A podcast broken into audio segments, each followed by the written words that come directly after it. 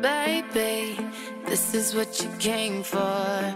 Lightning strikes every time she moves. Coming at you from the We Dessert Studio in Houston, Texas.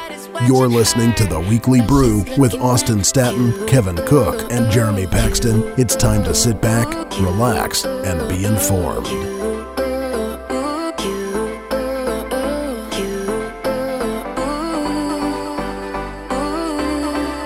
Welcome to episode 51 of the Weekly Brew podcast. My name is Austin Staton, and I'm joined this week by Kevin Cook, and back from his European vacation is Jeremy Paxton. Dolores Lozano is actually out preparing for her Miss Texas USA pageant, so I guess she's uh, a little more of a big deal than us. I don't know, maybe you're right. Maybe my sense of self worth is, is all jacked up because I've never competed in any sort of pageant whatsoever. I did do a little bit of modeling uh, when I was a tiny, tiny young person. Really? For what? Um, it's some sort of local department store in uh, Jacksonville, Texas, uh, which is where my extended family hails from. Um, and I did I didn't do a very good job. I was you're supposed to spin, you're supposed to take the clothes, walk across the stage, sort of spin and show them off.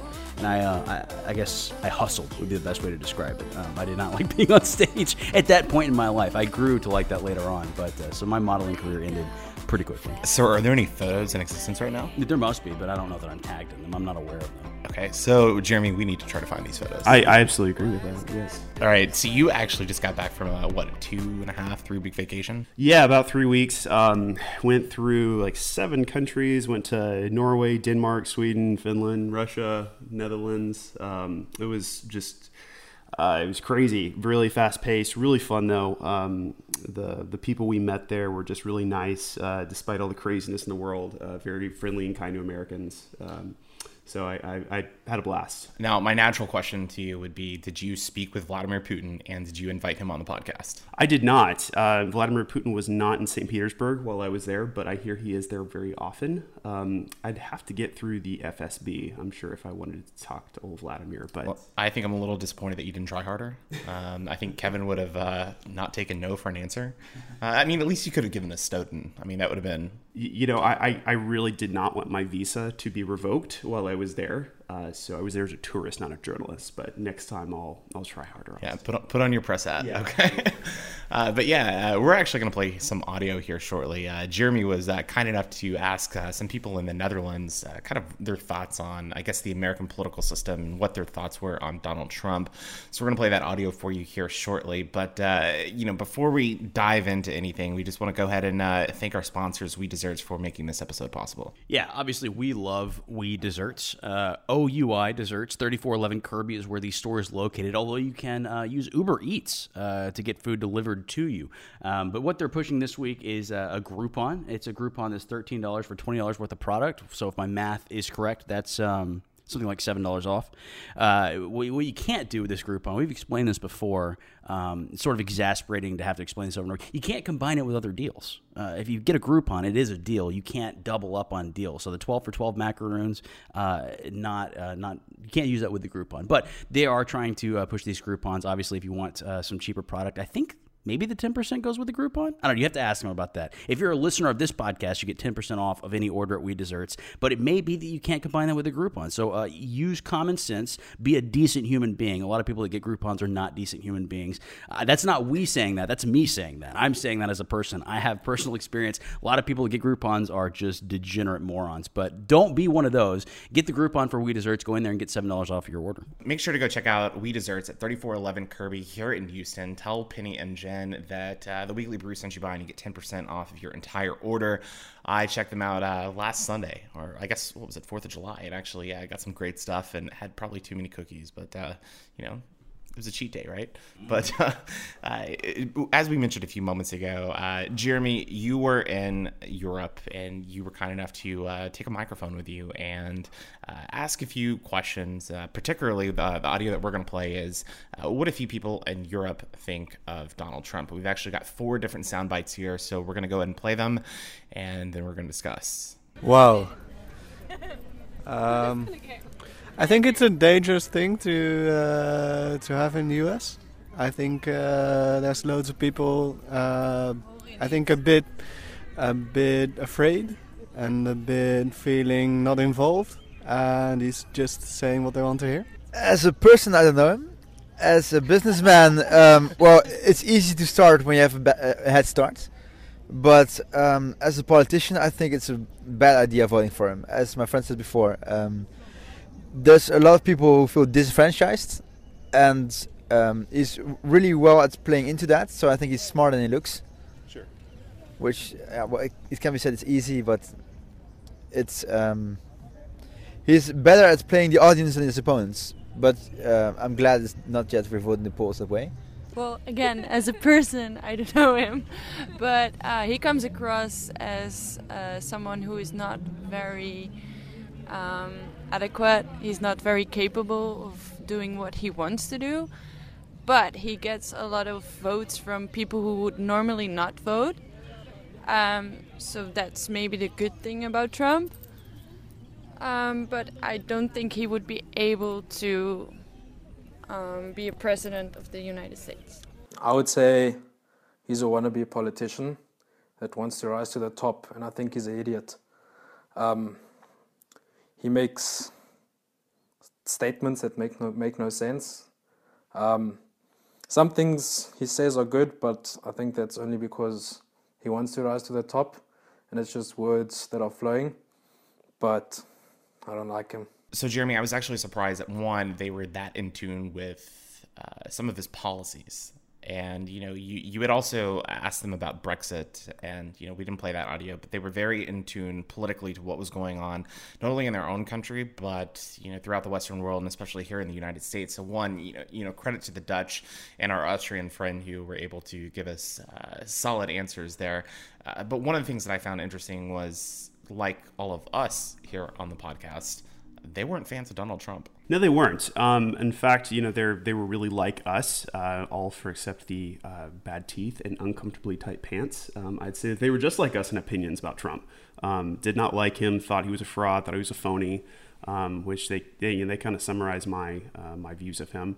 Now, what I did think was interesting is the audio you didn't hear was the audio I was not able to record because I talked to some people that didn't want to be recorded and they were people who actually not only supported Trump, uh, but they also supported the Brexit. Uh, talked to some Germans um, and some Brits actually uh, that were both for Donald Trump, or at least had a, a more favorable opinion of him than did the uh, the younger people we talked to. So um, yeah, it was they're just like us, really. I, I, think it is interesting that you said that the uh, the people that were pro Donald Trump and people that were pro Brexit were the ones that didn't want to be recorded. Uh, that that to me is kind of interesting, and I, I think it's almost uh, the same type of people that are supporting Donald Trump here in the United States. I think it's your white middle class, your disenfranchised people that think that they have not been represented properly in the political justice system. On the other hand, I find them to be very loud and obnoxious. I wish they were more low key and unwilling to be recorded and, and quoted and so forth. But, but what was the sentiment for them as to why they supported Donald Trump? Well, um, I, I, the so the British couple they most you know they were more concerned with things that were going on in the UK, and the Donald Trump thing was sort of you know in circumspect, you know, looking at everything in terms of Brexit and Donald Trump, um, things that are going on in American politics. They were they like his style, and they likened him to the sentiment that got you know, the UK out of the EU, and that's sort of this nationalism, this sort of um, Well, you could call it that, but it, it was. Uh, it was a sense that they were losing their national sovereignty and national identity to a large federal structure that was you can be called the EU. So um, they liked his style. They liked a lot of his policies. Now the the gentleman I spoke to who expressed the most enthusiasm for Trump stopped short of saying he'd vote for him, um, but he did like a lot of what he had to say, even though he didn't necessarily you know say, "Oh yeah, I'd definitely vote for him if I was an American." So, what are his policies? I'm a little unclear on that. I, you know, that's that's one of the things. I don't know that Donald Trump has a specific policy. I mean, you know, granted, if you go to his website, um, he he mentions like his tax plans, his healthcare plans, but that's not what he's running on as a presidential candidate. He's running on rampant bigotry. Yeah, maybe I would say that he's running on. I don't know that he believes everything that he says. I think that he's catering to a uh, uneducated um, white middle class American. And I think that a lot of those individuals are ones that typically do not turn out to vote, but he's encouraging them to come out and vote so they can quote unquote make America great again. And if you look at photos and videos from his rallies, I mean, uh, it's just insane. I mean, I, I, guess on both sides. I mean, you have uh, people out there protesting violently, uh, and then you have Donald Trump supporters also doing violent things. And so I've never in my lifetime I've seen anything like this from a presidential candidate, seeing sort of this this violence on both sides, people that support him and oppose him. Do you have a hankering to punch, like, say, a black guy or a journalist? A great place to go is a Trump rally. I wouldn't go that far, but uh, I'll, I'll, look, a lot of people have it. Those I will. I will stand up for Trump supporters in that I will say I, I think it's a little short sighted to call them all to, to, pigeonhole them all in this one this one I, spot. I but uh, at the same time, yeah, I mean he does he does sort of have this populist appeal, and he says a lot of things that I don't think that he himself believes, and that's my problem. Is I don't think he's he's genuine, and I you know I've I've said from the beginning on this podcast he's not a conservative and doesn't represent conservative ideas. He is a uh, he's a panderer, and he's been doing it his entire life. That's what's so crazy. I mean, he's the only Republican presidential candidate who has given money to Hillary Clinton. So I it just boggles my mind that you know this many people could could buy into it, but yeah, what was it in 2012? I, I guess he endorsed Romney, but bef- before that, uh, he was he went through a phase where he was Republican then Democrat, and, and yeah. now he's back to being Republican. So I think it's just whatever time he feels is right is whatever party he's going to align with. And now this week there's that talk that, you know, if he were elected president, would he actually accept the job? It's like he didn't deny it. He just said, you know, that's something I'd have to think about. It's like, are, are you serious right now? Like you're actually doing this? Like you're you're nuts. The guy is just. Uh, this is all you know from the Europeans' perspective. It, it is sort of scary for them because they have to deal with us, and their leaders will have to deal with an eventual U.S. president, uh, whoever that happens to be, whether it be Clinton or Trump. But um, it, it's just it's it's a it's a show. It's a sideshow for the moment until the campaign really heats up here after the conventions. Um, and that that's kind of what I'm looking at it as. But yeah, I mean, I mean, Trump is a little scary for me as a conservative, and um, certainly me as an American with everything that's going on. I, I gosh, I hope whoever gets elected can show leadership, whether it be him or Clinton. Well, yeah, I think it "Make America Great Again" uh, only applies if you believe that America was greatest when blacks were forced to drink from different water fountains and go to different schools, and women were not allowed in the workplace to have you know high positions like CEOs and so forth. They were secretaries and they were objects. I mean, that's the great America that Trump believes in and would like to return to. I think. Other than that, there's really nothing about what he says that makes any sense. I've heard no details uh, about any sort of uh, political platforms or, or, any message that is anything beyond a very superficial, like you said, pandering. Um, but it's not uh, it makes sense to me that he's a conservative because this is what Republicans have been doing for years. He is sort of uh, the culmination of a long history of Republican pandering to racism, to bigotry, to regressive backwardness, and I think that it's uh, it's kind of come to pass the way that a lot of people have been warning that it would for years. I think that's a very uneducated take. I, I think that is a uh, I think that to you, I think your take right there is pandering to a small class of extreme leftists. Um, I think that is a very uneducated take. I, I do think that that applies to Donald Trump. I think saying that that applies to Mitt Romney, that applies to John McCain, I, to George Bush, to Ronald Reagan. I think that's just absolute. I'm, I'm speaking specifically of the Tea parties. Okay, then you should have qualified that by saying instead of saying Republicans. I think I think you could potentially say that with the Tea Party. I, I don't like the Tea Party personally. I I, I think most people know on the show that I am a Republican, but I, I would consider myself more centrist than anything else. Uh, Tea Party, the people like Ted Cruz, I, I just don't like. Um, but that's just my political view, and, and we're going to dive into this here in just a little bit. But uh, yeah, I mean, I, I do think that uh, Donald Trump, he he, if he wants to actually run a legitimate campaign, which I don't know that he cares to, uh, he should talk about policy, but that's not his style. And the problem is, I think Hillary Clinton is actually falling into that same trap. She's trying to show that Donald Trump is not qualified to be president of the United States, but she's not discussing policy either. Uh, she's you know kind of falling into that same trap. I think if she wants to actually differentiate herself, and uh, you know Donald Trump right now in the national polls, he's actually closing the gap, which to me is frightening. He's not fundraising well. He's, I mean, he's running a terrible campaign. He's understaffed, uh, but he's somehow still closing in the polls. And I think the problem is Hillary Clinton is not getting back to the issues. I mean, she needs to prove I'm qualified because of A, B, and C and she's not doing that. And you know everything that's happening right now with uh, the emails and the FBI and now the DOJ or the Department of State is now considering uh, an investigation against her because of uh, you know leaking the classified documents. So I, I don't know. I, I, think both the presidential candidates that we have right now are just uh, disasters. But we're going to get into that more here in the upcoming weeks. As the uh, presidential conventions convene at the end of July, and as both uh, presumptive nominees announce their vice presidential candidates. But again, we want to get into some more things here on the show. But uh, before we do that, we want to make sure that you follow all of our content online. Uh, we had a lot of, again, great feedback this past week on Facebook, and we encourage you to just search Weekly Brewcast on Facebook, Twitter, Instagram, and YouTube. And you can also go to weeklybrewcast.com. And from there, we post our show content each Monday morning, and it gets pushed straight to your inbox. So if you want to be the first person to know when our show is live, that's the way to do it. Also, uh, search for us on iTunes. Tell us what you like, tell us what you don't like, and uh, you know, give us positive feedback, give us show ideas, subject ideas, and we will definitely take that into consideration. But uh, we actually have uh, an, an, interesting show on tap. Uh, first, we're going to speak with Ryan Dunsmore, who is the editor of the Crawfish Boxes, uh, which is a great resource to go to. It's the SB Nation blog for the Houston Astros. I definitely enjoy reading it on a weekly basis, and we kind of dive into the Astros in the first half of their season and what to expect as we get to the second half. And then lastly, we're going to discuss, uh, you know, the tragedies that have happened this week with, uh, you know, the Alton Sterling, the uh, Philando Castile, and the five police officers that were killed in Dallas, Texas. Uh, so it's going to be uh, a, a, fun talk about the Astros and kind of a somber segment as well. So without further ado, we've got a packed show on deck, so it's time to sit back, relax, and be informed. You're listening to the Weekly Brew. After struggling throughout the month of April with a historically slow start, the Houston Astros found another gear in late May and are now streaking as we hit the All Star break with the club right in the thick of the American League playoff mix.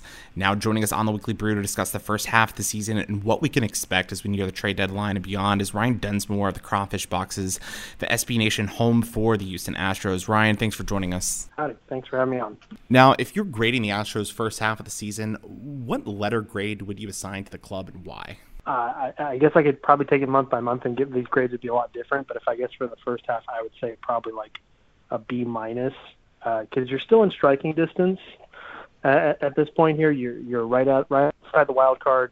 The, you still have a whole rest of the season, another 80 games here to, or just under 80 games here to to make up the the AL West division lead, and, and you're going to see the Rangers come back. But at the moment, I'd give the, the them the B minus because really the the, the the lineup hasn't hit really well entire season. Not everyone's been clicking. The pitching has been far below what what the team expected coming into the season, and it hasn't. It's not necessarily that they've come back and found some uh, found the this new plateau of great pitching again. They just kind of pitched where they should be at, and the lineup is finally coming around to hit. So it's it's it's B because you start off uh, B B minus because you start off really really bad and you come back to, come back to at least the median for to right before the All Star break. So one of my favorite things about baseball in general would be the, uh, arcane stats, and if you look hard enough, you can find a stat for anything. So uh, what might be encouraging to some, uh, 28 and 11 is the record since May 24th, which would be the best mark in the entire MLB. So that that sort of pace, I would imagine, would be hard to keep up.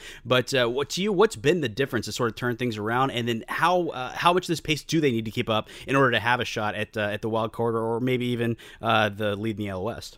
Right now, I think the the two the the two main guys that, that kind of came around because I think there's been because they helped out in so many specific ways, and what what turned them around was in the starting lineup you, or the starting rotation. You had Doug Fister, who really has been the most stable pitcher the Astros have had the entire season, which is a bit surprising because he was supposed to be the guy fourth or fifth starter, kind of just a veteran presence to throw out there and be very consistent. Because I mean, if you look at the team last year, they were they were throwing out the their quadruple A guys in in spot starts and stuff, and, and having to fill out, fill in the rotation throughout the year before the end uh, when they had Scott Kazmir and McCullers come on.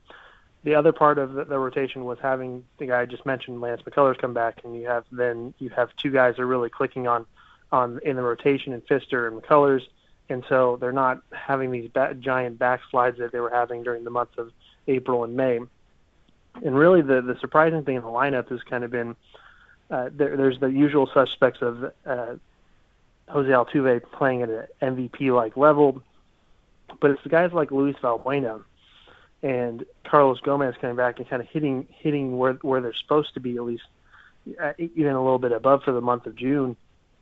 That really has kind of helped propel the offense because it's got you've got all the guys that you know the names of Altuve, Correa, Springer.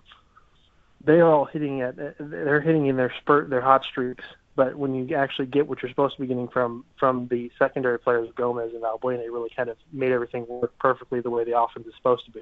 Speaking of Valbuena, he's been on an absolute tear since May 7th. Uh, he's batting nearly 300. He's gotten 10 home runs, and he seems to be, he's actually leading the club in OPS in the last 50 plus games. And one of the guys that we've talked about a lot on this podcast has been Alex Bregman, who absolutely has torn it up uh, so far in AAA. And, you know, the Astros are considering maybe moving him to third base, but it seems that, you know, even if he continues to hit, if Valbuena continues this, you know, consistent offensive output, there's not going to be room for him at the major league level. How important do you think it is for Valbuena to keep this up and I guess just allow Bregman to have more time to develop? Or do you potentially see a scenario in which you maybe shift Valbuena over to first base and call Bregman up in August or September? I think you've hit the nail on the head on the aspect that the Valbuena is basically hitting his way into keeping his job at the moment. Because I, I think this the same thing we've seen at the first base position with AJ Reed getting called up. I didn't really expect that to happen. Uh, but I could see that same thing happening at third base and saying, okay, well, Valbuena, if you hadn't hit hit hit recently here, and Alex Bregman, come on down.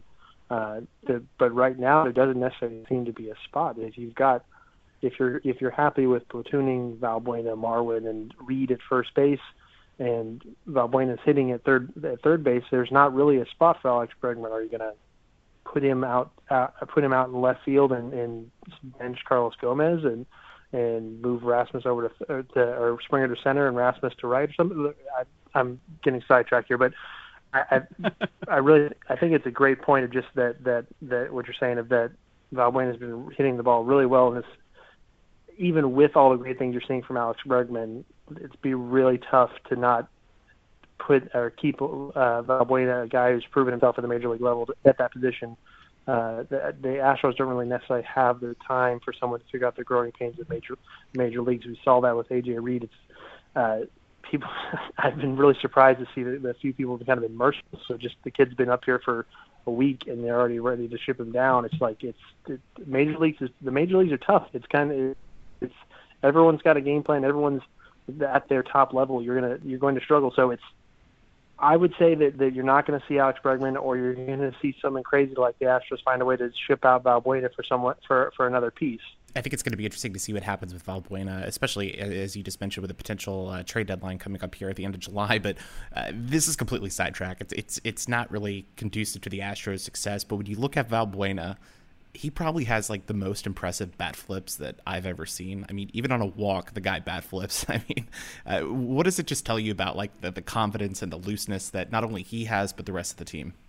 I think there was a previous the, the administration with like Bo Porter. I don't think you'd see bat flips from on walks uh, if that was that was that was the case. but I I really do severely enjoyed seeing a man just get a casually get a, a, a walk and just like yeah man I, I'm gonna flip this out.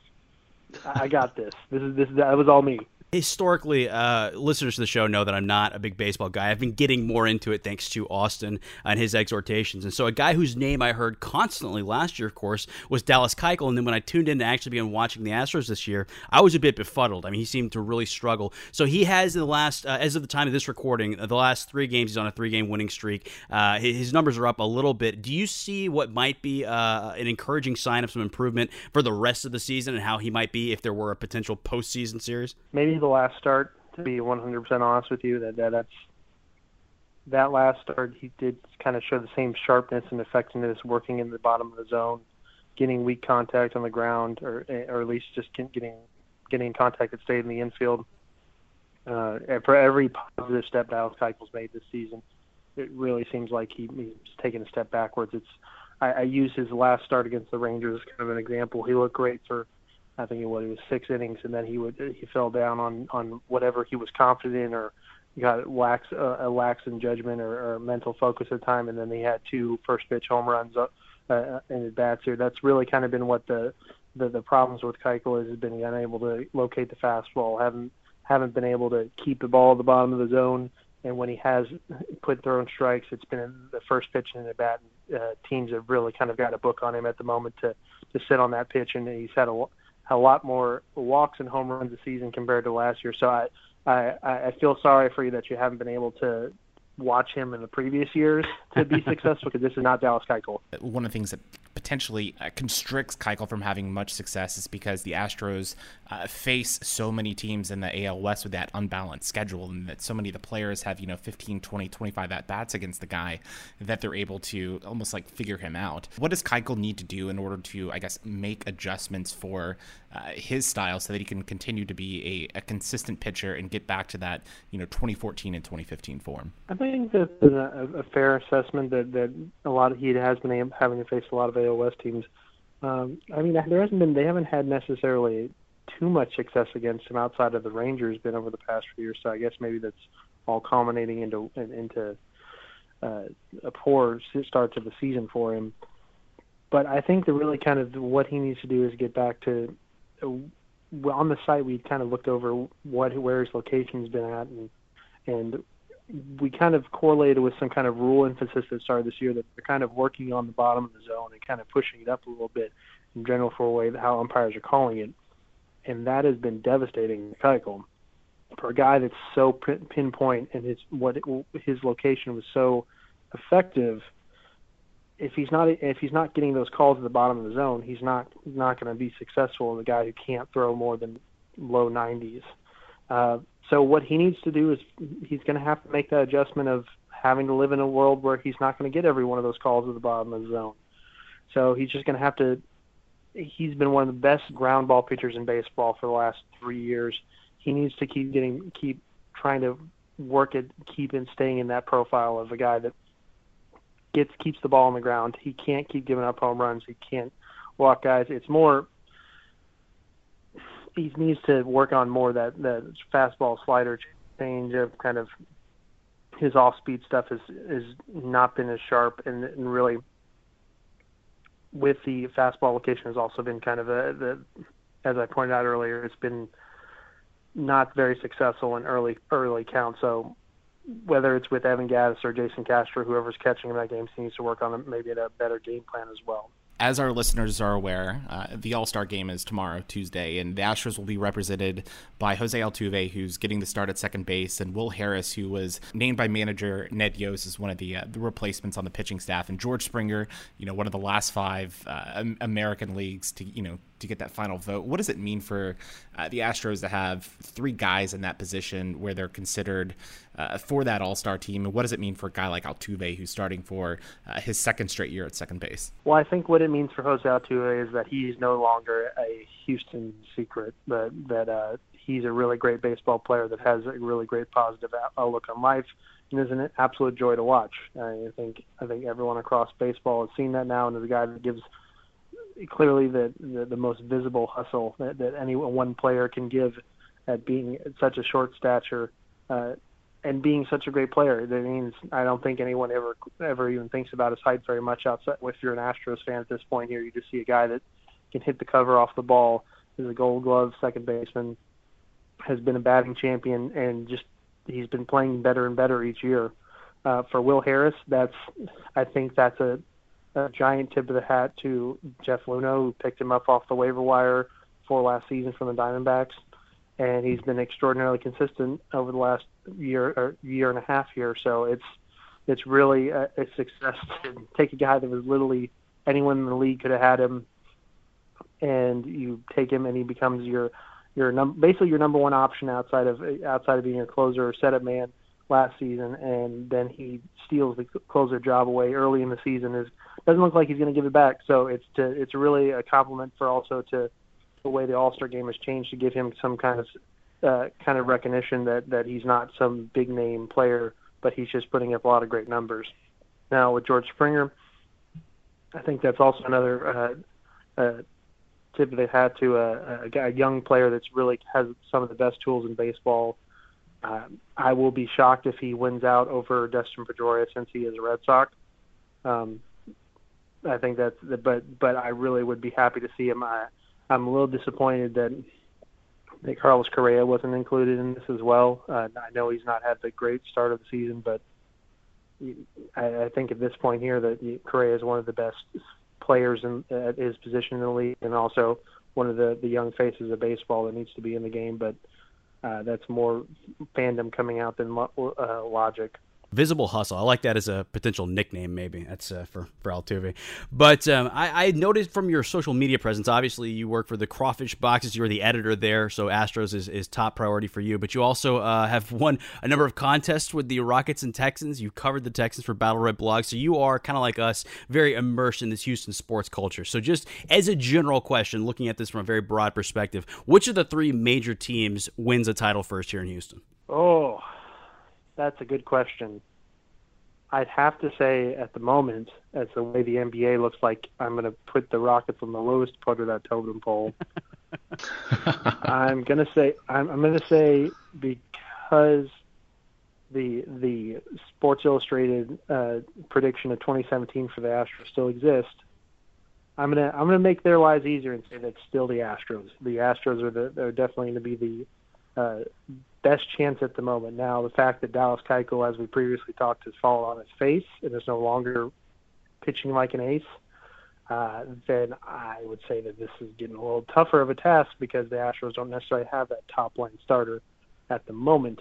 Um, but it's definitely not not that not a slight towards the Texans. It's more I need to see some stuff before I can say they're a Super Bowl contender. I need to see Brock Osweiler on the field. I think he's going to do great. I think he's going to they're going to have another productive season. I, I don't see why a division championship can't happen. But the Rock, uh, the the Texans' standard for modus operandi at the moment has been division champion, do nothing after that. So, can you do a step further than that with Brock Osweiler? I need to see that first. Right now, it looks like Jeff Luhnow has built a champion, in, in the Astros, at least the foundation, in in the way that he did with the Cardinals. There's a really big window I think there's just a, just a big window right now for the Texans. And will anyone besides the Golden State Warriors win an NBA championship for the next three or four years? I don't know, and I don't think the Rockets are definitely one of those teams that are going to be a, a, a making the assault for it. Miracles can happen, but I agree. I don't think the Rockets have a shot in the next few years. But uh, again, we have Ryan Dunsmore on from the Crawfish Boxes, and uh, Ryan, we love the, the content that you guys put out on the Crawfish Boxes. I, I mean, it's almost on a daily basis, uh, whether it's covering uh, you know the, a game recap or uh, All Star selections. I mean, you just you guys do it all. Uh, for those that are, I guess, interested in following your work on the Crawfish Boxes and also on social media, what is the best way for them to get in touch with you? And do you have any you know big stories or features coming up here in the next few weeks? Well, uh, you can follow me over uh, on Twitter at D underscore mre55. You can also follow our website at crawfish at crawfish boxes and at the website at crawfishboxes.com. Make sure check us out on Facebook as well. Uh, the, anything but the the one thing we're working on right now is uh, kind of breaking out the why is Carlos Correa snub for the All Star game, and also kind of uh, not not to do the simple simple uh, just giving letter grades to the uh, each player, but we kind of want to look back and see what where the people where the players struggled this first half of the season, where they've improved, and where they are going forward, and where the Astros need to uh, improve the roster at. That's kind of this week's project here before the uh, end of the week here. Well, Ryan, we definitely appreciate you joining us this week on the Weekly Brew podcast. And uh, for those that uh, don't follow him already on social media or uh, read the crawfish boxes, we highly recommend that you do both. And uh, Ryan, we appreciate it. Well, thank you for having me on. You're listening to the Weekly Brew. Unfortunately, we have to discuss another tragic week in the United States as two instances of alleged police brutality dominated headlines early last week as Alton Sterling was shot and killed outside of a gas station in Baton Rouge, Louisiana on Tuesday, and uh, Philando Castile, a beloved lunchroom manager, was shot multiple times after being pulled over for a broken taillight in Falcon Heights, Minnesota on Wednesday. And uh, last Thursday evening, during peaceful protests in Dallas, Texas, a uh, lone gunman targeted Dallas police and DART officers from elevated perches, killing five officers and wounding seven others. And according to Dallas police, protesters helped capture the shooters and cops helped shuttle protesters to safety during the attack. And guys, I, am just at a, a, loss for words right now, and uh, I, have shed a few tears this week. And uh, life is beautiful, folks. Uh, love one another. That's the only thing I can say. And uh, violence is just not the answer. And as Martin Luther King Jr. once said, uh, returning violence for violence multiplies violence, adding deeper darkness to a night already devoid of stars. And uh, it's just been a, a tragic week. you know, no matter what side that you stand on. And to me, I don't know that we should have to take sides. I think that we should just be Americans and realize that this is America on America crime. This is America on America uh, hate that is going on right now. And uh, I think our generation has an obligation, a moral obligation, to ensure that this stuff does not happen for you know the next generation. That we can actually be the generation of change. Uh, however, I think that uh, I don't know. I think political leaders need to step up. And I don't know. I just I just kind of want to hear your thoughts on everything uh, that has kind of transpired this week. Life is not beautiful for everybody in this country. Um, there's a large swath of the population for whom life is uh, fear uh, and danger. And we are seeing very clear evidence of that, even to the point of seeing videos uh, capturing these moments as they happen. That is life for people in this country, for a lot of people in this country. And I think that one thing that's resulted from all this, um, and particularly the Facebook Live videos that came out, is people are getting to see in a very visceral, clear way how uh, you know the proverbial other half lives. Um, not quite half uh, by proportion or percentage, but but certainly important people in this country, and, and we are getting uh, a little peek into what life is like for some people where we might not have seen it or understood it otherwise. Um, was a Newt Gingrich quote. I was kind of talking to you about this off air.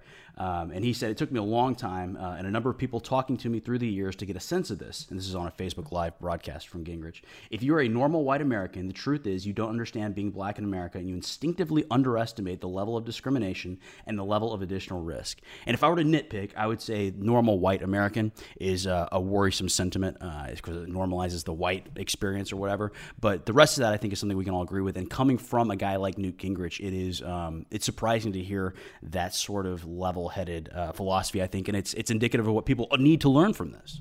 Uh, Jeremy, I'm to turn it over to you here in just a second, but uh, yeah, I, I, definitely agree with Newt Gingrich on those terms, and he's probably going to be Donald Trump's vice president nominee. So uh, there's strong rumors that that's going to happen. He's been lobbying that for several weeks, and uh, he's positioning himself. So uh, I, I, guess uh, he does make a fair point. But Jeremy, uh, you actually had just gotten back to the United States on Monday before these uh, events had transpired this past week. what was your opinion and initial reactions? Oh gosh, so many mixed emotions about everything that's going on. Um, I, have had a pretty strong opinion about um, the group Black Lives Matter for a while. Um, and uh, it really troubles me a lot of the rhetoric and tactics, tactics that they use, uh, especially when uh, you go to the shooter himself um, and look at the look at his own statements about why he did what he did. Um, but you know, this week it, it, was really hard. Actually, a friend of mine from college, she knew one of the police officers that was slain. He was uh, a member of their Church, and uh, she was crying because she said he'll no longer be there at the door helping people to their seats. Um, so there was a lot, a lot that was going through my mind. I think in regards to the two um, incidents here with uh, Philando Castile and Alton Sterling, I'm I'm withholding my judgment until I see more more evidence. Um, as well, and, and, and the reason I say that, Marilyn Mosby and the Freddie Gray trial are a perfect example. She has had three acquittals now, um, and she was overzealous in prosecuting those police officers, three of whom were black, might I add. Um, and she's now facing disbarment charges. So people who overzealously jump to conclusions to support a preconceived narrative uh, that is not supported by the data and the statistics, I'm I have nothing but shame to, to heap on those people. So um, I think before I, you know, before I, I make any judgments about what happened, um, I think more information needs to come forward. However, you know, at first glance, both of those incidents look really bad. Um, especially the Philando Castile. If it is true that he was a concealed carry holder, he was carrying legally, um, and the that video is just gut wrenching. I mean, if you can't watch either of those videos without, you know, cussing at the screen, you're you're a stronger man than I. I'm going to jump in here with two things. The first one is regarding the NRA. Uh, I thought the NRA missed an opportunity to actually do something, and I, I thought they should have issued a statement condemning uh, the murder of Philando Castile uh, in in Minnesota. Uh, you know, because their whole advocacy is we want to protect your right to carry a gun legally, and he uh, allegedly had a concealed carry license. He was a legal carrying individual, so that's the person that the NRA should support.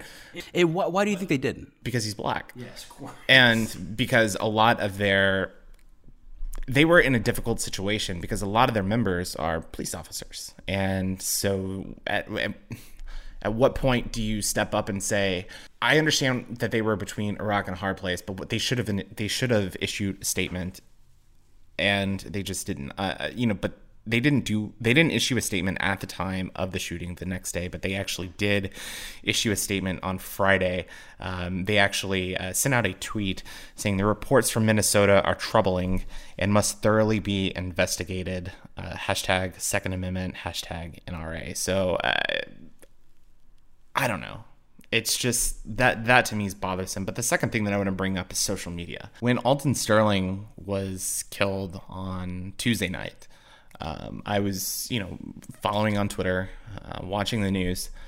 I, you know, was disturbed, but uh, my mindset was this happens a lot. This is just another police shooting. You know, there's going to be protests. It's just cyclical. This is what's going on. And then Wednesday night, um, when Philando Castile was killed, I was like, you've got to be kidding me. Two straight nights this is unbelievable. And on Thursday night, when the Dallas shootings happened, I was just like, this to me is baffling. Three straight days. I, I just, I, I can't comprehend it. But back to the social media aspect with Philando Castile, uh, his girlfriend captured, I guess, the, uh, the moments after the shooting took place on Facebook Live. And when I first saw the video, this is before I knew anything about the shooting, um, she was so calm in that video, uh, describing the events as she remembered them. And I think that when I first saw the video, I almost thought it was staged just because how calm she was in that situation.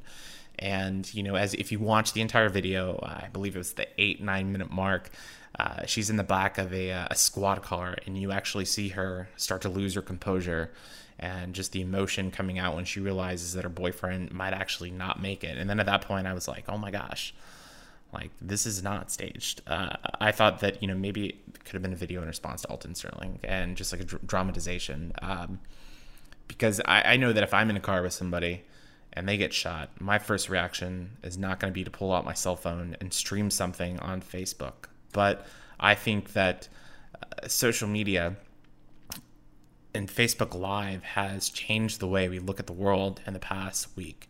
Um, the, the, the fact that we can stream anything on our iPhones at any given time and put it out there to the world, it gives a unique look into someone's life and situation that we've never had before.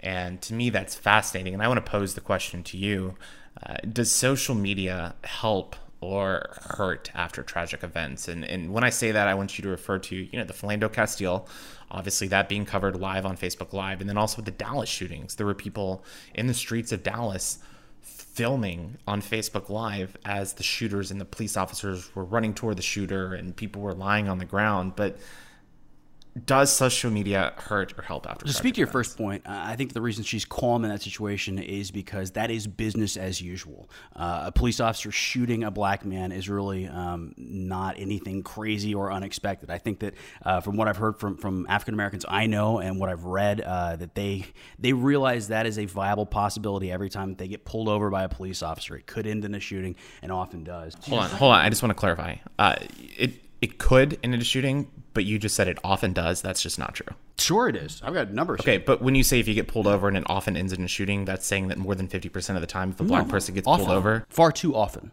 That's fine. I just want to make sure that you clarify your language there. I, no, more than 50% of black traffic stops do not end in death, but far, far too many do. It is an. Yes, epidemic in this country. But um, Mychal Denzel Smith, who's an activist, and he wrote um, Invisible Man Got the Whole World Watching, uh, he had a really interesting quote about these videos. He said, The videos are crucial for documenting this violent, violence, but insufficient for changing it. Black communities have known this is the way police deal with black people for generations, so it isn't enlightening for us. But even for the white people who may be sympathetic, what these videos seem to do is reaffirm the distance from their lived experience. This becomes the tragedy and trauma of black life in America, the thing that keeps happening to black people. And so long as sympathetic white people feel no more responsibility than watching the videos, then nothing changes. And I could not agree more with that statement. That encapsulated my feeling about the significance of this. It's good to have these visceral responses to understand, because maybe without these videos, there are people who just simply don't understand that this is the reality of life in quote unquote black America. But it's insufficient. It's not enough simply to see it. I, I do think it's it, it is kind of crazy. Uh, you look at statistics that show uh, officer shootings and uh, you know I guess pull over traffic stops, for example. Uh, I think what is it? Black and Hispanics make up 30% of the United States population. Um, however, in, in terms of officer shootings, blacks are shot at a rate five times more than their white counterparts. Uh, so yeah, I mean, even though they make up a smaller portion of the United States population, they are being shot at a higher rate. And the rate at which black uh, Af- African American men, 15 to 34, are shot is five times higher than for white men of the same age. So it, it to me it's baffling. And, and Jeremy, I'm going to ask you the social media question here in a second, but I just want to kind of bring up a point when you said Black Lives Matter and you were talking about the movement. Uh, I think that we need to try to separate the two. I think we need to try to separate the uh, the founders of the organization and just the phrase Black Lives Matter. And yes, Black Lives Matter. And I do think that the organization has some issues, especially when they when you have organization according you know especially when you have members of that organization that are going out there and shooting cops i don't think violence is the answer for anything. I think that you need to have peaceful discourse. Unfortunately the rest of our society doesn't look at it that way but i think that there are issues that need to be resolved and discussed by our politicians. And I'm calling on our Republican leaders to actually do something because I think that part of the inaction is because of Republican leaders. And I, I do give credit to both the governors of Louisiana and the governors of Minnesota who have, uh, I, I, think, stepped up. Uh, to the plate after these shootings and essentially said we're not going to stand for this. But uh, Jeremy, I'm going to pose the same question to you: Does social media help or hurt after tragic events? Um, so I was thinking a lot about this over the weekend, and social media in my opinion, it both clarifies and distorts our reality. It clarifies our reality because we can see now very vividly what happens during incidents like this. I think it distorts the reality by um, making it look like it happens a lot more often than it does. If you're looking at national statistics over the past few decades, altercations with police officers are actually down. Um, if you look uh, here at the Washington Post, here last year uh, in 2015, police officers killed 662 whites and Hispanics and 258 blacks. Uh, the overwhelming majority of all those police shooting victims were attacking the officer, often with a gun. Um, the simple fact is, in the black community, you're much more likely to be the victim of violence perpetrated by um, another black person than you are a police officer. Um, and it's unfortunate. I mean, gosh. Sure, it, but that's irrelevant. Of course, that's true. It should be far more true than it is. The amount of officer deaths are, are vastly over um, are, are, way more than they should be relative. Of course, you're more likely to die by someone else's hand. You shouldn't ever die by a cop, nor should you die by someone else's hand either. But those numbers are closer than they ought to be. I mean, of course, the you're more likely to be killed by someone of your own community. That makes perfect sense. But if you compare it to whites being killed by whites versus whites being killed by cops, those numbers are drastically far apart, meaning that officers are killing black people way more often uh, in proportion than they are killing white people. The fact that there are more white people colors some of those numbers. I get that. The black criminality rate is also exponentially higher because so, because police target blacks. And I, and I, I would say that the criminality rate is a little bit different because of I, I, I don't want to put race into that issue. I think a lot of the, the criminality rate has to go to socioeconomics. Um, I think if you weigh socioeconomics and you put the same yeah, white Americans in the same socioeconomic classes, you know, their uh, you know black and Hispanic counterparts, I, I think that you're going to have similar criminality rates. I don't I, I, I don't think that's a race issue. I think that's a socioeconomic where you brought up where, what your education level is. Well, look here, here here's the here's the reality of all this. We have a this country has 300 million people in it, and despite the millions of interactions between police and citizens, including black citizens, the number of controversial shootings is actually dramatically low. It's so low we can name off individual names: Laquan McDonald, Walter Scott, Tamir Rice, Eric Garner it's not, uh, uh, you know, rather than consider the horror of a mass death of a true open season, I mean, we, it's really actually low. It's, I agree, one is too many, but uh, you have to acknowledge that, you know, we, we don't live in a perfect world and we're going to do our best to make it better. And I think uh, with everything that's happened, we have to. But this idea that there's some open season on on black men is just it's a it's a myth perpetrated by uh, special interest groups like Black Lives Matter. I, I, will say that Black Lives do matter, and I'm not going to step away from that. I think that the organization has significant flaws, okay? But I think the whole concept behind it that Black Lives Matter is something that we as white people, we are all three privileged white people. I mean, you're from Memorial, Kevin and I are from the Woodlands. I mean, we did not have to deal with any of this growing up. Like, if we were pulled over, it was because we were doing something wrong. All people in this country should have the same rights and not the way that we're looking at it is is essentially, I guess, the way the American society is right now is that animal Animal Farm quote that all pigs are created equal, but some pigs are more equaler than others. I think that's kind of the way American society is right now, and I think a lot of that is driven by socioeconomic uh, issues. But uh, I want to also look at the media here for two different things. Uh, the first one is how organizations like the New York Post actually covered the event. They had a front page headline uh, saying "Civil War." Uh, in huge white caps, uh, saying four cops killed at anti-police protests. When they went to print, uh, the fifth officer had not yet died. Uh, and the second is Dallas police actually issuing a uh, a picture. They sent out a tweet with a picture uh, saying that they were looking for a suspic- for a specific suspect whose name was Mark Hughes, mm-hmm. and they called him a suspect and said, "If you have any information, please contact us right now." Because because he was they listed him as a suspect. Well, the reason they listed him as a suspect was because he appeared in some photographs in a video carrying openly carrying a firearm. Right. A black man in a camouflage shirt openly carrying Which a firearm. Which matched description. And but my question for you is specifically first we're going to talk about how the media was covering it. And uh, secondly, with Mark Hughes, uh, we'll get into that in a second. But his name and picture were plastered everywhere on social media, all the major news outlets. But uh, you know, I, I when when it comes to social media, I don't know that social media is helping in terms of solving the issue. I think it's helping bring the issue to light a little bit more. But I think as long as you're sitting behind your computer and your phone, you're not going to actually be an agent of change. I think you need to go out there and uh, write letters, call your politicians, go out there and peacefully protest. But I think that what the New York Post is doing, posting civil war on their paper, I think that's a stretch. I think that only exacerbates the problem. I don't think it's a stretch. I think it's a fair representation of the way some people feel. Uh, I think I know black people that feel like there is a war on them, and and you can say that's accurate or not accurate. I don't know that any of us at this table actually know that, but it's certainly representative of the way a large swath of the population feels. And so, eh, it's not that the rhetoric is helpful or not helpful. Rhetoric isn't necessarily designed to be helpful. They're trying to sell papers. You know, people have agendas or whatever. But is it representative of the way some people feel in this country? And I say the answer is yes. Yeah, the the way that the media, you know, the New York Post is a rag, and it always has been. It's known for tacky headlines, so um, I won't speak to that. But in terms of social media and its role in helping or hurting the investigation.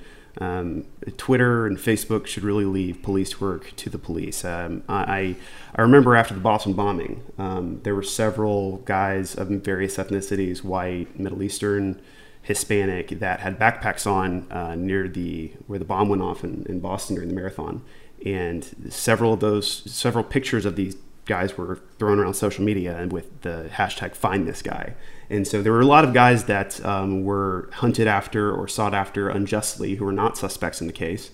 Um, and so this is not the first time it's happened. I feel really i feel for the guy um, that was the victim of that particular photograph because he was legally carry. First of all, you, are not going to legally carry open carry a long gun and then go up to a parking garage and start shooting. That just doesn't make sense.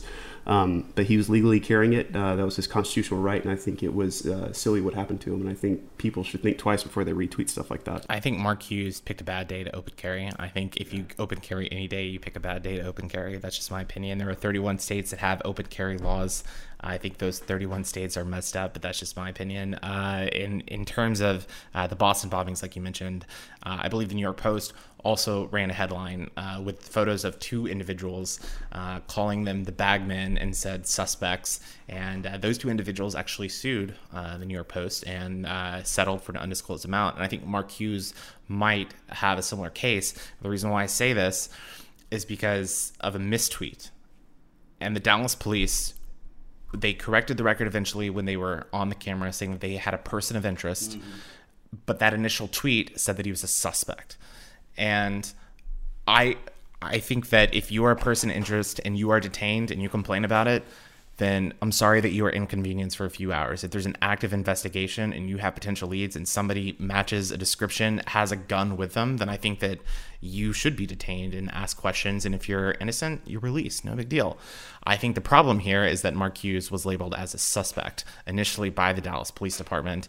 And have you ever been detained by police, Austin? Uh, you say it's no big deal that you're just released immediately. Actually, this is a big deal in the Philando Castile uh, thing as well. His girlfriend was detained and treated like a criminal. If you've never been detained by police, I'm not sure you're 100% aware of what goes on in those situations, those rooms, the way that people are treated. Okay, so no, I've never been detained by the police. But in terms of an active investigation, which there is a terrorism going on in your city and your city's on essentially martial law at that point, then yeah, if you are suspected or a person of interest and you're detained for 30 minutes to an hour and it's inconvenience to you, yeah, that sucks. It sucks that you were wrongly detained and asked questions. But at the end of the day, if you're vindicated, you're vindicated. But for Mark Hughes, I think that's a separate situation uh, because he was labeled as a suspect. CNN, Fox News, MSNBC, all of those news outlets called him a suspect. And then they quickly corrected the record and decided, you know what? If we continue to call him a suspect and he's not the actual shooter, then we're going to get sued. So they switched that narrative immediately to a person of interest.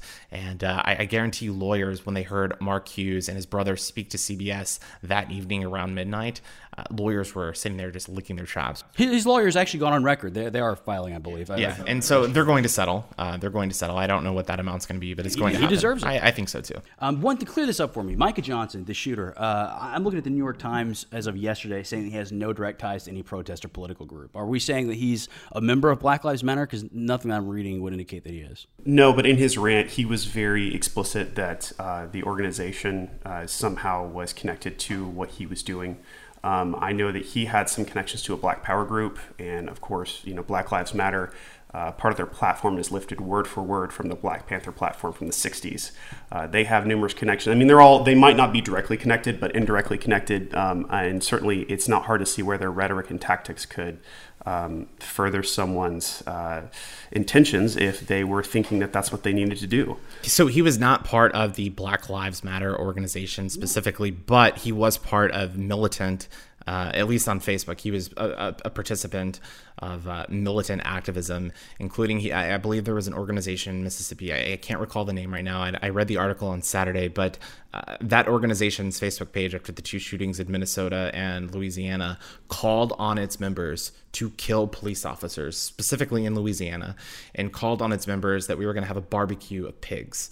Uh, so that organization that he was a member on actively posted on on social media advocated the killing of police officers. So yeah, I, I, think that it is important to differentiate. You know that he was not a you know card carrying member of Black Lives Matter, but he was sympathizing with radical activist groups. And I, I think that you know just like you can't paint Micah Johnson as the poster boy for all of Black Lives Matter and, and the movement, I, I don't think you can you can use police officers to categorize them as one person pulling the trigger is not the same as the other million people that are out there protecting the community. And that's the one issue that I do have is that our country is so divided right now on you've got the camp that believes black lives matter and then you have almost the retort saying no no no all lives matter. Okay. And then you have the other group saying blue lives matter. Okay. Those aren't necessarily mutually exclusive. And i think that's how our society is kind of operating right now. I think that you you can be, uh, you know, pro Black Lives Matter and understand that bl- Black lives do matter and they are treated differently than us white people here in the United States. But at the same time, you can also support the police department.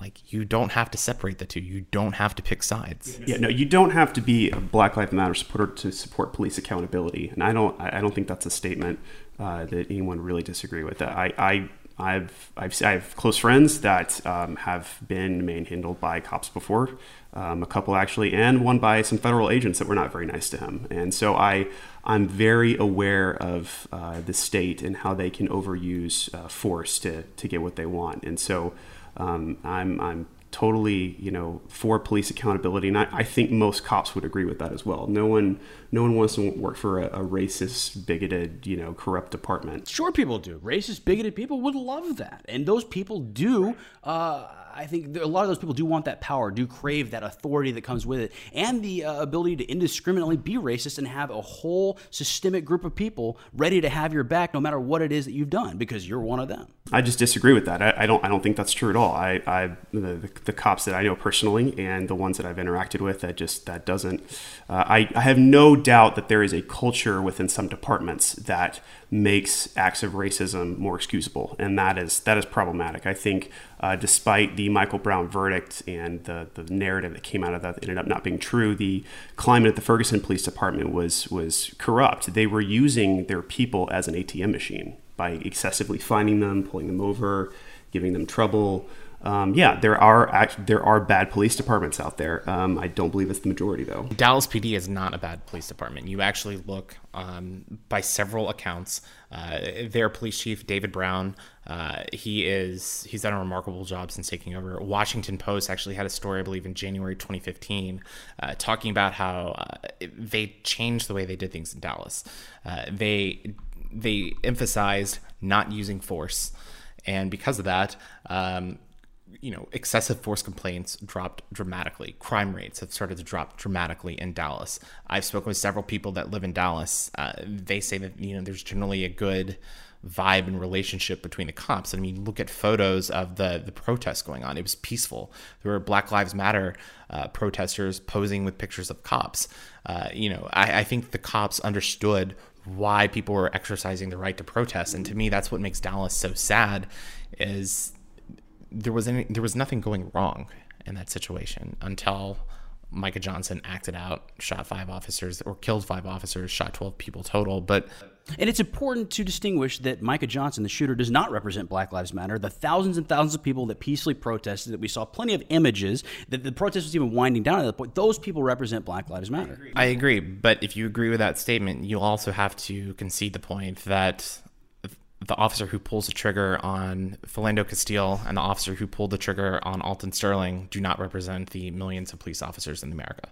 No, but I think that we have a system in place that um, very few uh, of those types of shootings are ever um, end up in conviction. Fortunately, we have the ability to film them now, and that's again the, the biggest thing to come out of this. I think if, if you are any person in America and you have any interaction with a cop, you should immediately turn your phone on and begin filming that interaction. There should never be a moment where they are not captured and their actions are not recorded. They need to be held accountable because of the amount of power that we give them. And if 98% of cops are great people who never do anything wrong, that's fine. 2% is way too many. There should never be a moment, I think, particularly if you're a black American, where you are not documenting your interaction with the police in order to assure that people see what happens. And Facebook Live is an interesting format for that. I'm glad that they are providing uh, people the ability to do that and to be heard and to be seen. I think you do make a fair point to record the conversation. I can tell you that I've gotten pulled over twice for allegedly speeding, and I've recorded the conversations each time. Wise choice. And it's the same thing. You asked to see the radar gun um, because I, I, know for for a fact there was this one time that I was pulled over uh, for speeding, and the cop was actually on. He was coming. Uh, opposite direction of me and he was coming uh, i was actually going up on a hill and he was coming up on the opposite hill and we crossed paths and then he turned around and flashed his uh, lights and he said that he clocked me speeding by a school that was about a mile down and i'm thinking there's no way that you could have potentially seen me with this hill but at that point i didn't record it and i know for a fact that i was not speeding because i had cruise control set and i knew that i was going through a speed trap and so in my mind I, I, know for a fact I wasn't speeding, but there was nothing I could do. But yeah, I do agree that uh, we should hold all people accountable, and not only police officers, but we also need to hold protesters accountable. Because in Dallas, there were several, there were hundreds of peaceful protesters, but in places like New York on Thursday night, you had people chanting "fuck the police" and "let's kill the cops." So yeah, I think you need to hold all groups accountable in this situation and not just one. Uh, but uh, this has actually been, uh, you know, an interesting topic. I'm going to read some tweets real quick, and then we'll go ahead and wrap this thing up. But there were some, there were several tweets that I saw on Thursday night that I kind of favorited just because I wanted to read on the podcast. And one of them was Delino DeShields, who plays center fielder for the Texas Rangers. Uh, he said that, quote, we are supposed to provide better lives for the ones that come after us. Now the whole world is looking at us like we are crazy. Brian Edward Hill tweeted that while some people want more hate, I'm watching a black police chief and a white mayor fighting tears, working together to protect us. John Pryor, who writes for the Dallas Business Journal, said that when it happens in your city, you feel the pain you should have felt when it's been happening in your country. Uh, Alika Siddiqui, who is a, uh, a stake and stiff arms on Twitter, if you don't follow her, uh, she said that I fail to understand the rush to pick sides in things which our humanity is on the line. I'm on the side of giving a shit about one another. Imagine a world in which we feel connected to all others simply because we realize that being a human being is enough for us to have in common. So I thought those were pretty strong tweets and just kind of indicative of how I feel in the situation that you don't have to pick sides. You can believe that, you know, police should be held accountable for their actions, you know, whether it's pulling someone over unjustly or pulling a trigger when they should have used restraint.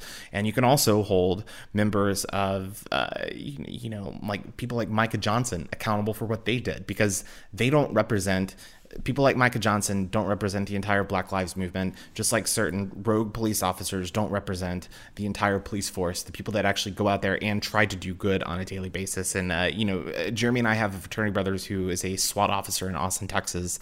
And uh, I'm, I'm, you know, pray for him right now because I, I know he probably goes out and, you know, fears for his life now that, you know that he could be a target as well. And you know when he goes out to certain situations he's trying to de-escalate the situation. That's what he's trained to do. So he's he's not just a traffic cop. I mean he's going in there specifically trained to do a job.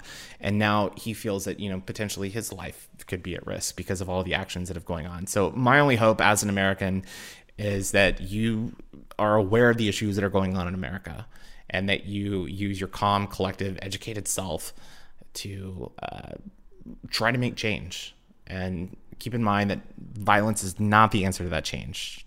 Make sure that it happens politically because without our politicians actually taking charge, this cooperation from both Republicans and Democrats, nothing's going to happen. The violence is not helpful, but it is entirely understandable. It is totally reasonable that people would be that angry, that people would want to call out for the deaths of the people that they feel are responsible, which the police hold together as a group. They definitely, um, I understand that anger, but I agree that it is not, uh, it is not helpful. It's not conducive to effective change to take the lives of other police because it only escalates the violence. But I in no way think that that anger is unjustified or unreasonable. Yeah, uh, it, I guess understandable in the through the lens of a lot of misinformation and uh, certainly. Uh, the, this whole thing is just just so heartbreaking. Um, what, what I what I fear most uh, from all this is that good police officers will police areas that need to be policed, and innocent people will die as a result because they don't want to be involved in the next officer shooting.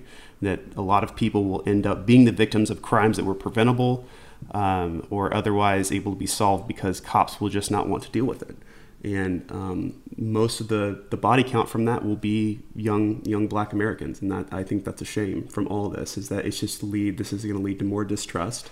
Uh, between the police and the community. And I, I think that the cool thing about what happened in Dallas is that um, it was peaceful. Uh, officers were there supporting the protesters. They were taking photos with them. You know, there were a few protesters that were a little rowdy, shouting things they shouldn't. But uh, you know, for the thousands of people that were there, you know, majority were doing the right thing. They were just saying, let's hold these officers accountable for their actions. And officers were also agreeing justice needed to be served. And uh, right now on my iPhone, I'm looking at an image uh, from Ting Shen, who is a uh, photo intern for Dallas Morning News. And his photo actually ended up on the front cover of the uh, Dallas Morning News on Friday morning. And it's a uh, an African American DART officer um, at the Baylor University Hospital uh, holding a nurse in his arms, crying, and it's just a very powerful image to look at. And I don't know. My, I guess my parting words here are that this has to end, and um, you know, prayers go out to all those that have been impacted by you know the incessant violence that has riddled our country this past week, and uh, just a message to our listeners, a message to our generation. Um, we have the power to change it. Make sure that we actually do the right thing and uh, justice for all, and you know that we can all be equals under the law rather than the animal farm line that uh, some people are more equal than others.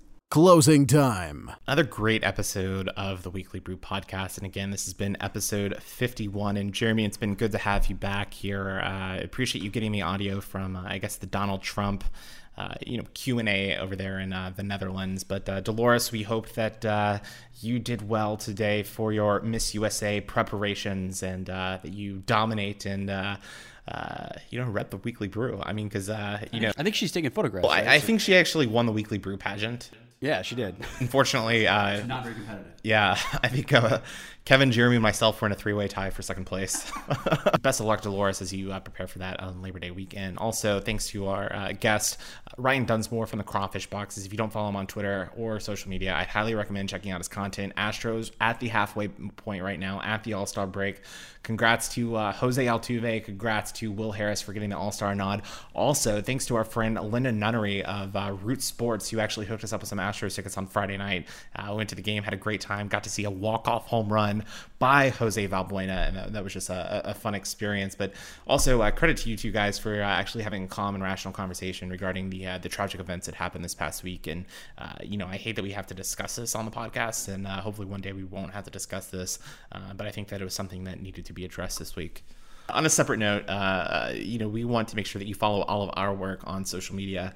Uh, just search Weekly Brewcast on Facebook, Twitter, Instagram, and YouTube. And you can also follow our website at weeklybrewcast.com. And also, each week, we want to make sure that you give us iTunes reviews. And unfortunately, this week, it doesn't look like we have any. We have no new iTunes reviews. We're at 55. I think 100 is a nice big round number I'd like to get to. So uh, if my math is correct, we're like 45 away. So um, if one in every 100 people that listens to this gives us a review, we will be there. So, uh, well, no, that's two in every 100. one out of every 50 people. We are currently at one out of 100. We want two out of every 100. So, guys, if you have not gone to iTunes, uh, do so and uh, and leave us an iTunes review with five stars, uh, and we'll give you a shout out on the podcast as we've done in past podcasts. You'll be our favorite listener for a week, uh, which is a, a, terrific honor. I mean, honestly, it would be one of the best things that could happen to you. So go ahead and make that happen for us and for you, and we would certainly appreciate it. And if you have any questions about how to do that, uh, feel free to reach out to me at K Michael Cook on Twitter. I need more followers, and uh, I would love to explain to you how that process works. And if you want to have some entertainment, just go search my uh, at mentions right now, and that's at a statin. I've probably got about hundred mentions from Canada just ripping me right now. So uh, shout out to you in Canada. Uh, we hope that you are listening. And uh, sorry, I'm not sorry. But uh, it's been another great episode of the Weekly Brew Podcast. Again, this has been episode 51. Thanks to Ryan Dunsmore for joining us from the Crawfish Boxes. Uh, we hope you like that conversation. Also, thanks to Kevin and Jeremy for participating in our conversation about the tragic events that happened this past week. And uh, Dolores, we will see you next week. But as always, for my co host, Kevin Cook, Jeremy Paxton, my name is Austin Staton. We'll see you next week. And guys, remember no matter who you are, where you go, or what you do this week, love one another. You've been listening to The Weekly Brew